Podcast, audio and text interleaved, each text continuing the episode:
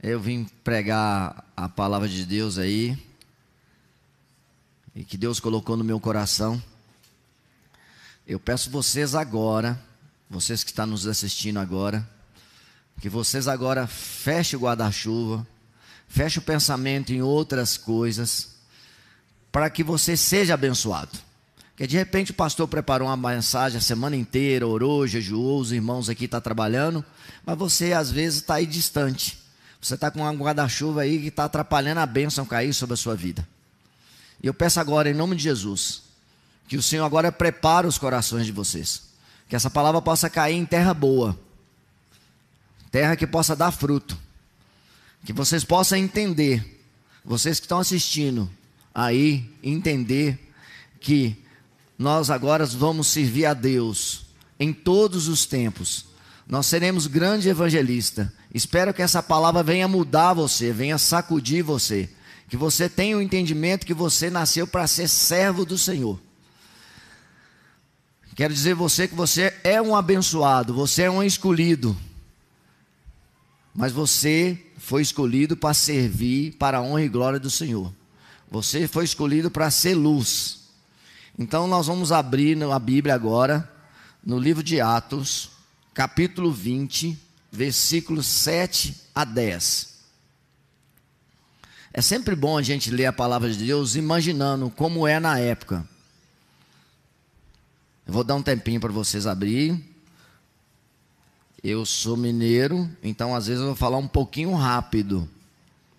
Mas eu vou tentar falar mais pausadamente. Atos, capítulo 20, versículo de 7 até o 10. A palavra de Deus diz assim: No primeiro dia da semana, estando reunidos, com o fim de partir o pão, Paulo, que devia seguir viagem no dia imediato, exortá-os, prolongou o discurso até a meia-noite. Havia muitas lâmpadas no cenáculo, onde estavam reunidos. Um jovem chamado Eltico, que estava sentado numa janela, adormecendo profundamente durante o prolongado discurso de Paulo, vencido pelo sono, caiu do terceiro andar abaixo e foi levantado morto. Descendo Paulo, porém, inclinou-se sobre ele, abraçando, disse: Não vos perturbeis, que a vida nele está. Vamos imaginar a comunidade núclea, um novo templo, né, que Deus está preparando no terceiro andar, pastor Rubens pregando, né? Vigília de sexta-feira. É. E imaginava que naquela época algumas pessoas ainda reuniam em casa. Existia poucos templos na época. Então indicava ali que mais ou menos o tempo cabia de 200 a 300 pessoas. E aí de repente Paulo começou a pregar e a pregação começou a ficar extensa. E aí a gente vai fazer aquela pergunta que todos nós perguntamos quando a gente encontra algum irmão de outra denominação. A gente pergunta assim: quantos membros tem sua igreja? Geralmente a gente faz essa pergunta, não é? E aí a gente nunca pergunta: é, quantos membros sua igreja perdeu nesse ano? É uma pergunta que a gente não faz. Ou senão você poderia fazer a pergunta também assim: Pastor, com quantas pessoas você pode contar na sua igreja? Ou senão você poderia perguntar: Pastor, quantos na sua igreja está no sono profundo? Porque às vezes dentro da igreja a gente não imagina quantas pessoas estão no sono profundo. No versículo 8 fala que eles estavam reunidos e as luzes estavam acesas. E eles estavam reunidos. E geralmente na igreja a gente está reunido. Geralmente a gente não está unido. Você pode ver quando o pastor faz alguma convocação de oração, de congresso, de acampamento, de culto, poucos se manifestam a estar junto é uma dificuldade. Aí você fala com o irmão assim: meu amado irmão, Eu te convidei para o culto, você não veio, agora está tendo culto aqui todos os dias, sete dias na semana. O abençoado, que é aqui membro da Núclea, não abriu o link nem uma vez na semana. Aonde que está esse irmão sonolento? Aí no, na palavra de Deus fala que alguns estudiosos falam que talvez o jovem, por sonolência, pela idade, pela fumaça da, das lâmpadas, né, pela pregação extensa de Paulo, ele adormeceu. E aí, como que a gente pergunta para o irmão: Você está sonolento na igreja, irmão? Por que, que você está sonolento? Você sabe tocar? Você sabe cozinhar?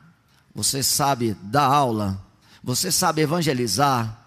Você sabe pedir doação? Você pode, você sabe ajudar a vir arrumar as cadeiras? Você sabe mexer com a internet? Você sabe mexer com o som? Meu irmão, você não sabe fazer nada. Porque ser chamado de filho de Deus, todo mundo quer ser chamado.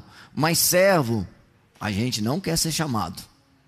E aparentemente a igreja, a comunidade núcleo, todas as igrejas, parece que o tempo todo ela está para nos servir. Para ter o melhor som, ter a melhor música, o melhor som, um, ventilação, cadeira. Mas a gente nunca está para servir. Então, essa é a pergunta que eu te faço hoje. O que, que você pode fazer para o reino de Deus? Não para a comunidade núclea. Mas de repente você fala assim comigo, meu irmão, é, eu já servi muito, eu já ajudei muito. Eu já servi muito em outros ministérios e não deu em nada. Você não sabe o que é na igreja. Na igreja você não consegue fazer nada. Meu irmão, você não sabe que na igreja dá desânimo, nada vai para frente. E aí que eu pergunto você, que a palavra de Deus fala que o nosso trabalho no Senhor não é em vão não é em vão. Conforme o versículo, eu queria que vocês abrissem em 1 Coríntios 15, 58. Eu queria ler com vocês. Eu queria saber se você aí que está desanimado com a igreja, que não quer trabalhar mais, se você serviu dessa forma. 1 Coríntios 15, 58. Portanto, Amados irmãos, sede firmes, inabaláveis, sempre abundantes na obra do Senhor, sabendo que no Senhor o vosso trabalho não é em vão. Você, quando se viu esse trabalho que você fala que você está desanimado, você foi firme? Olha, irmão, eu já fiz muito trabalho igreja, e muito trabalho igreja eu também fiz relaxadamente. Em Minas a gente fala assim, fez meia boca. E você está falando que não deu certo o trabalho, mas você não foi firme, você não foi constante, chegava atrasado nas reuniões, não tinha compromisso de oração, não tinha compromisso com o pastor. E outra coisa, abundantes, apaixonado. Você era apaixonado com aquilo que você fazia antes? Você que estava sonolento, você era apaixonado? Apaixonado mais ou menos assim como o pastor Rubens comentou. Que ele foi lá para Minas para fazer o curso de noivo e lá foi para casar com a Débora. Você foi apaixonada a nível Rubens? É normal um rapaz sair daqui de São Paulo e lá para Minas Gerais casar com uma moça? Você foi apaixonado mesmo pelo aquilo que você estava fazendo? Consulta você mesmo. Você que está vindo aqui para o louvor. Você que está vindo aqui para o curso de homem ao máximo. Você que está fazendo o curso de crawl. Você que faz a dança com as crianças. Você está sendo apaixonado? Se você não for apaixonado, meu irmão, vai ser em vão mesmo. E você vai culpar as pessoas, vão falar: ah, não, a igreja não me deu condição, ah, o instrumento era ruim, ah, o pastor não me ouviu, ah, o pastor não me deu condição. A gente faz as coisas apaixonado. Eu falo com você, irmãos, que eu estou precisando voltar também a essa paixão. Porque quando a gente não tem essa paixão, a gente só reclama, a gente só murmura. Nós estamos precisando voltar a ser apaixonado. Você está adorando, você está servindo um Deus verdadeiro. E outra coisa, nosso trabalho não, em Deus não é em vão. E nosso Deus quer sempre nos abençoar. O nosso Deus quer sempre nos ver feliz. É como se fosse um pai. Meus irmãos, não tem coisa melhor quando você vê seu filho crescendo profissionalmente, crescendo como pessoa, sendo uma pessoa educada. Gente, a gente quer dar tudo ao nosso filho. A gente quer fazer tudo para o nosso filho. Imagina o nosso pai. Se a gente já tem essa natureza nossa, que quer dar o melhor, imagina o nosso Deus. Então, irmãos, está na hora da gente agora, a comunidade núclea vai passar por uma grande transformação. Na hora de você estar apaixonado. É na hora de vocês agora sacudir aquele que só está reunido. Aquele que está adormecido. De repente, aquele que está adormecido, meu amado, é seu filho, é seu marido, é sua esposa, é seu primo. Quantas pessoas já passaram aqui pela comunidade núclea que caiu do terceiro andar? Não olha a circunstância, não, meu amado. Não olha quem está certo quem está errado. Jesus não vem na terra para julgar ninguém. Nenhum, ninguém. Reflita agora aí, você que está em casa. Quantas pessoas que já vieram com você na igreja e você não vê ele aqui mais? Pensa bastante. E a palavra de Deus fala que nós devemos ser pedras vivas. Vamos lá ler lá, 1 Pedro, de 2, de 1 a 5.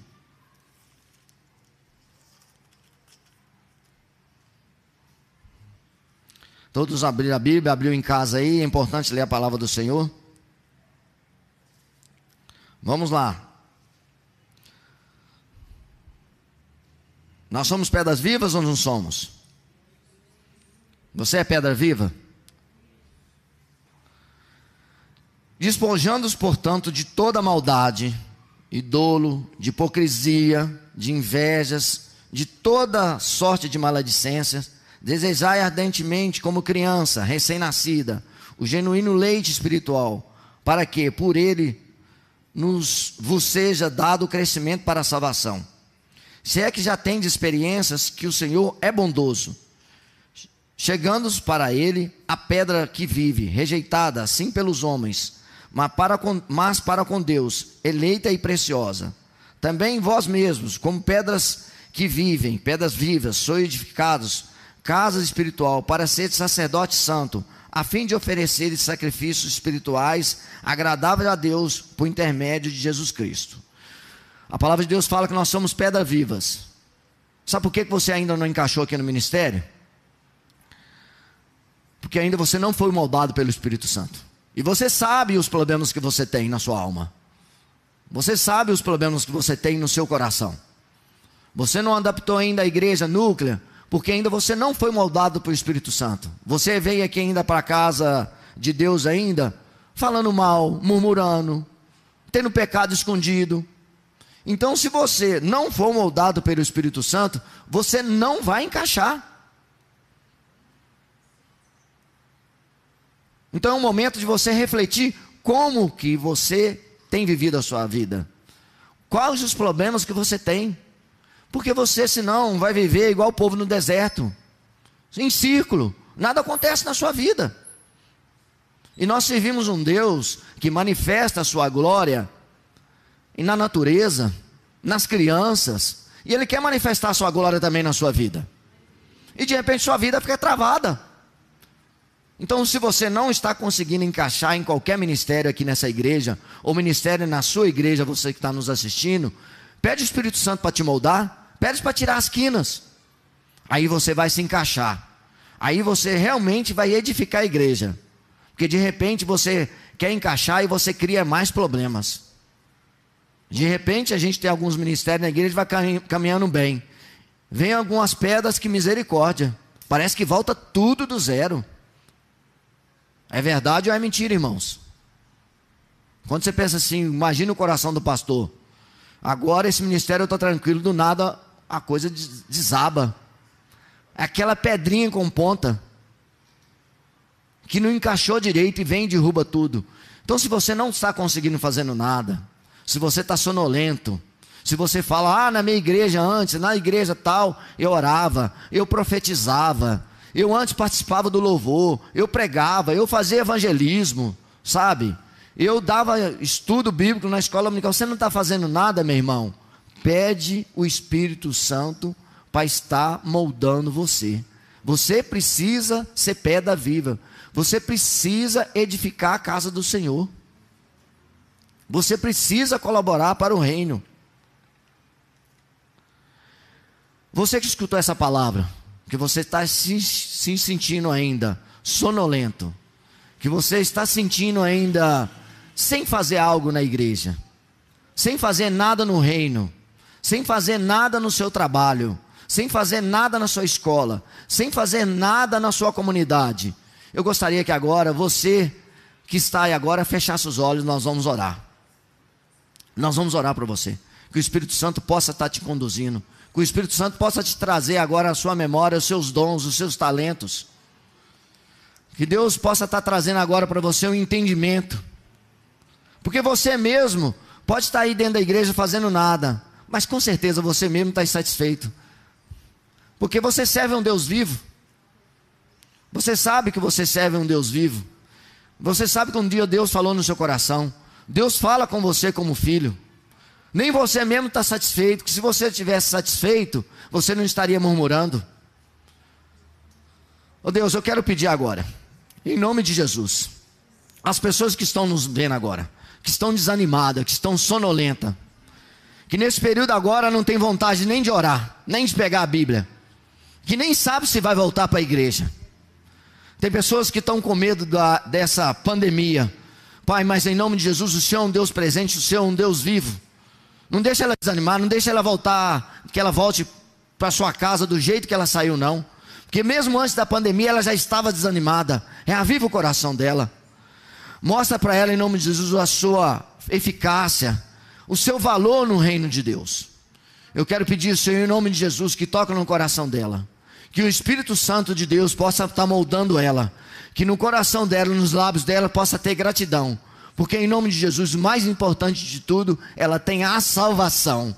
Em nome de Jesus, abençoe. E agora eu queria dar uma palavra para você, obreiro, que está me ouvindo em casa. Eu quero dar uma palavra agora para vocês, líderes, agora que está em casa. O, principalmente os líderes agora da comunidade núclea. Eu quero falar com vocês sobre as janelas dentro da igreja.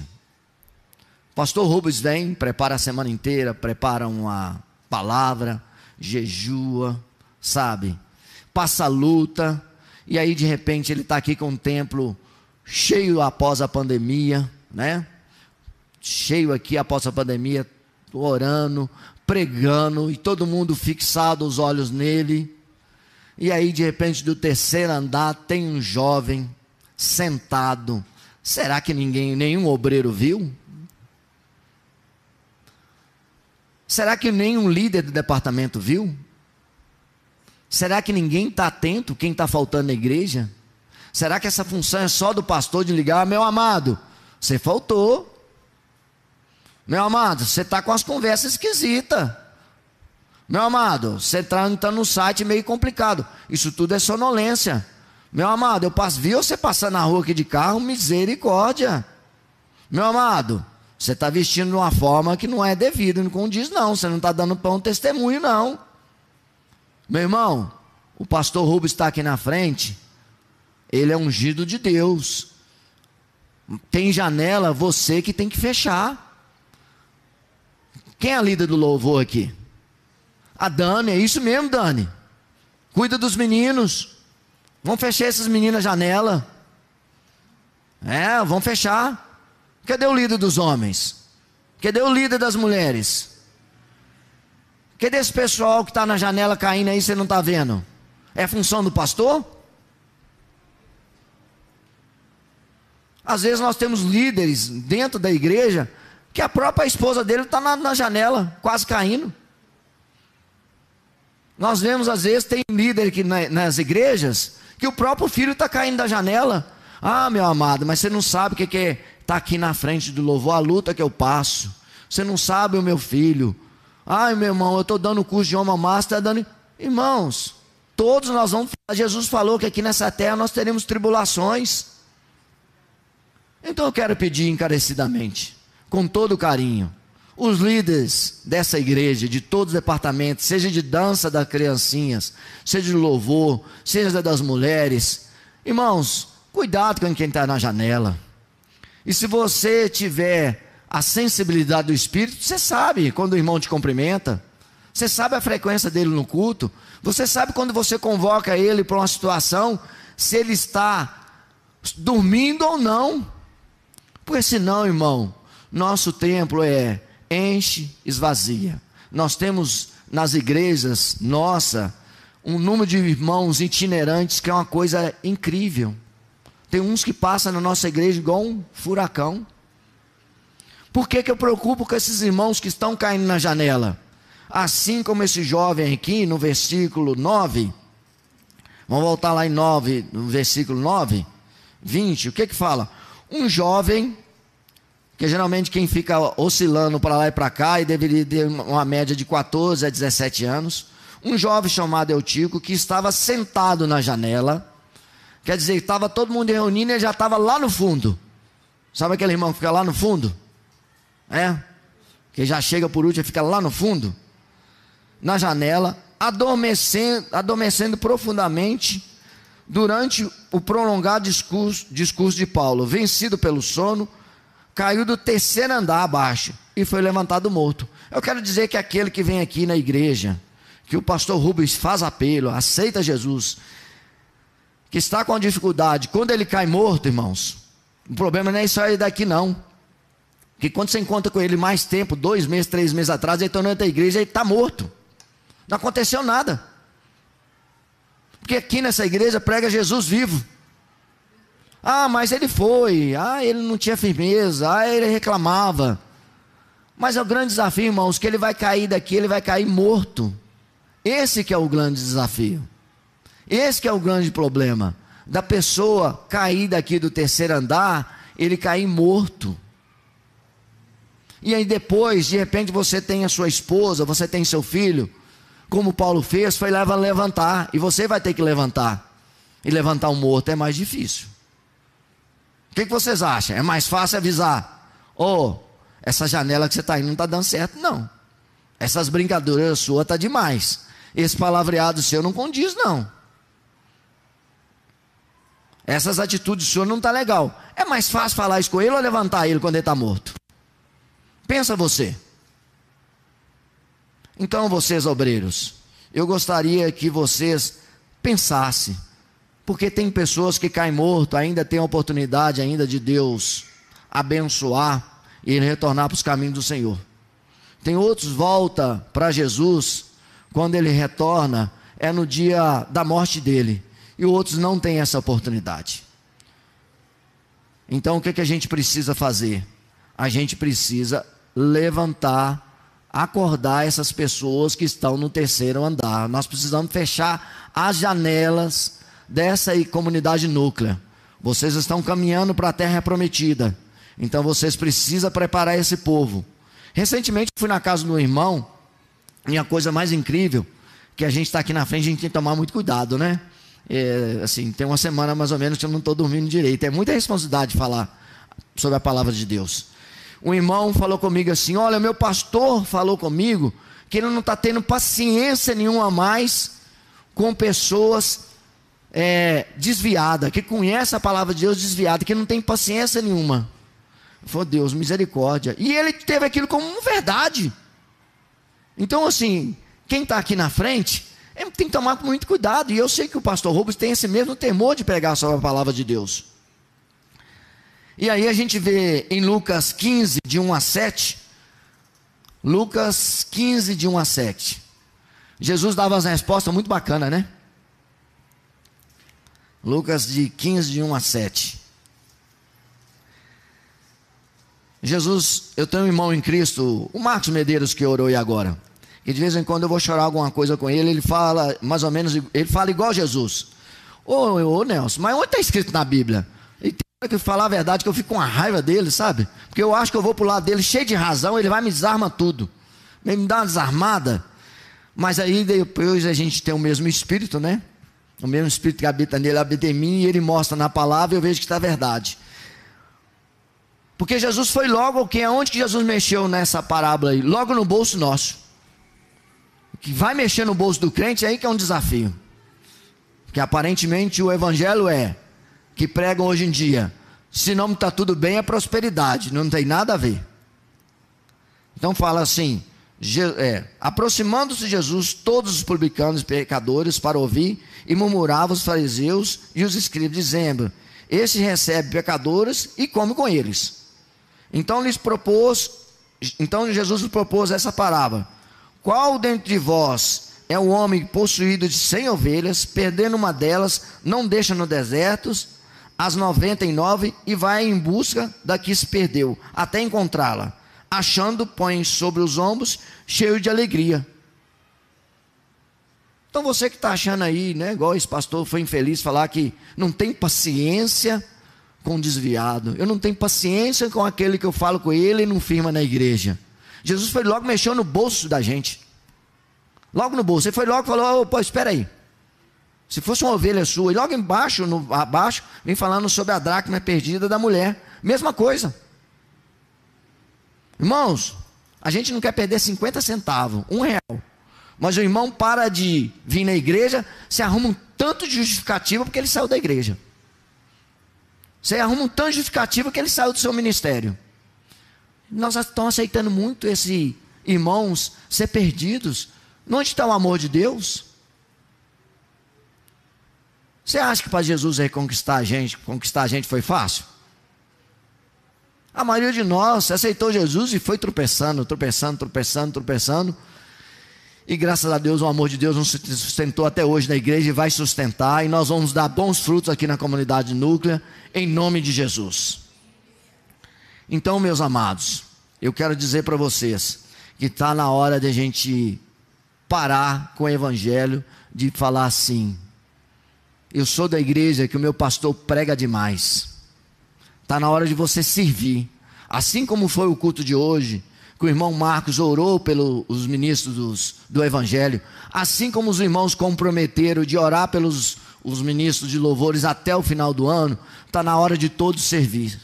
Nós somos pedras vivas, nós somos um corpo vivo. Nós servimos um Deus que fala, que escuta, que quer, que quer nos abençoar. Meus irmãos, e quando vocês começam a dar esse resultado, quando vocês começam a se levantar como pedras vivas de Cristo, vocês restauram casamento, vocês restauram saúde, vocês trazem união na, na casa de vocês, vocês trazem união na, na, na comunidade, vocês começam a pregar o Evangelho, porque nós somos escolhidos para isso. Para finalizar, eu gostaria de ler 1 Coríntios capítulo 14, de 1 a 4. Amém? Continuemos no Espírito.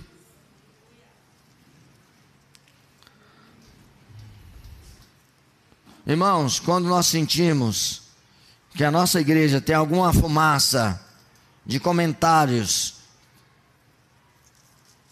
indevidos, que a gente comentar, a gente vê algum comentário, que o pastor Rubens lançou algum desafio, e começa a hora das pessoas começarem a criticar.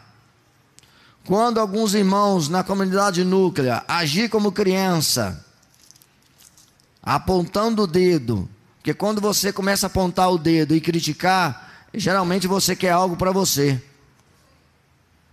Geralmente você está tendo uma atitude egoísta. E eu quero deixar essa palavra agora para todos os obreiros da comunidade núcleo e você que está escutando que tem algum ministério. Onde que você está aí me ouvindo? Coríntios capítulo 1, 1 Coríntios capítulo 14 de 1 a 4. Essa é a igreja que Deus possa plantar aqui na comunidade núclea. Seguir o amor e procurai. Quer dizer que o amor é difícil. Amar é difícil? Amor é sacrifício. Amor é sacrifício. Amor, a gente só tem amor, é amor, você decide amar. Com zelo, com cuidado. É com amor, não é escravizar ninguém não. Eu oro por você, eu sou seu dono. Eu prego por você, seu dono. Em Cristo Jesus nós somos livres. O maior benefício do Evangelho é o quê? Que nós somos livres. Sabe tudo aquilo que te prisionava lá no mundo? Em Jesus nós somos livres. Então, obreiros, então, líderes dessa igreja, aquele que está escutando, você não é dono de ninguém, é com zelo, com cuidado. Com uns você vai ter que falar mais duro, tem uns você vai ter que passar a mão na cabeça, é assim. Ninguém é igual. Ninguém é igual. E a coisa mais incrível no Evangelho é que é, a gente acha que todo mundo tem que pensar igual a gente, né? Gente, às vezes tem problema para mim que é desse tamanho. Para o pastor Rubens é desse tamanho. Então o pastor Rubens precisa me entender, sabe? Ele precisa entender o momento que eu estou vivendo. Ele precisa entender a importância daquilo, aquilo que está doendo. Então vocês líderes, cada um é de um jeito. Procurai os dons espirituais, principalmente que profetiza. Principalmente, não sou eu que estou falando, é a palavra de Deus que profetiza. Amém? Quando alguém te entrega uma profecia, você não fica daquele jeito. Quando alguém te, te profetiza, não fortalece a sua fé. Quando alguém profetiza, você não fala assim, Deus falou comigo. Quando alguém profetiza, você fala, eu estava esperando eu estava orando, confirmou no meu coração. Pois quem fala outra língua, não fala aos homens, senão a Deus, visto que ninguém o entende, e em espírito fala em mistério. Mas os que profetizam, falam os homens, edificando, ajudando, edificando, consertando. Não é isso mesmo? Falando, ó, não, continue nesse caminho. Ó, eu vou te abençoar, exortando. Exortando, não é xingar, não. É falando com ele, meu amado, Deus te ama. Esse caminho que você está não está legal. Eu preciso de você. Se você sofrer também, eu vou sofrer. Você faz parte do mesmo corpo. E consolando. O que fala outras línguas, a si mesmo edifica, mas o que profetiza, edifica a igreja. Amém? Esse é o sonho de todo membro. Esse é o sonho do meu membro, do, é o sonho meu na minha igreja. Uma igreja que exorta, que consola, que profetiza, que cura, que tem amor. Então, irmãos, procura amor. Procura amor um com o outro. Procura entender a dor um do outro. Procura convidar um irmão na sua casa. Procura adotar alguém na igreja. Procura cuidar bem da sua equipe. Faça com que ela sinta vontade de estar sempre junto com você em oração. Faça com vontade com você que ela está sempre querendo ir no culto. Que ela só elogie a igreja. E aquele irmão que se encontra na janela da murmuração, da crítica, é, do desânimo, tira ele de lá. Vamos fechar a janela da comunidade núclea? Que Deus possa levantar profetas nessa igreja profetas tementes ao Senhor. Eu sei que às vezes a imagem do profeta, alguns tempos, para algumas pessoas ficou complicada. Mas se siga aqui profetas verdadeiros, profetas com humildade. Porque esse púlpito, essa igreja, é do Senhor Jesus. Ela não é de profeta X, profeta Y.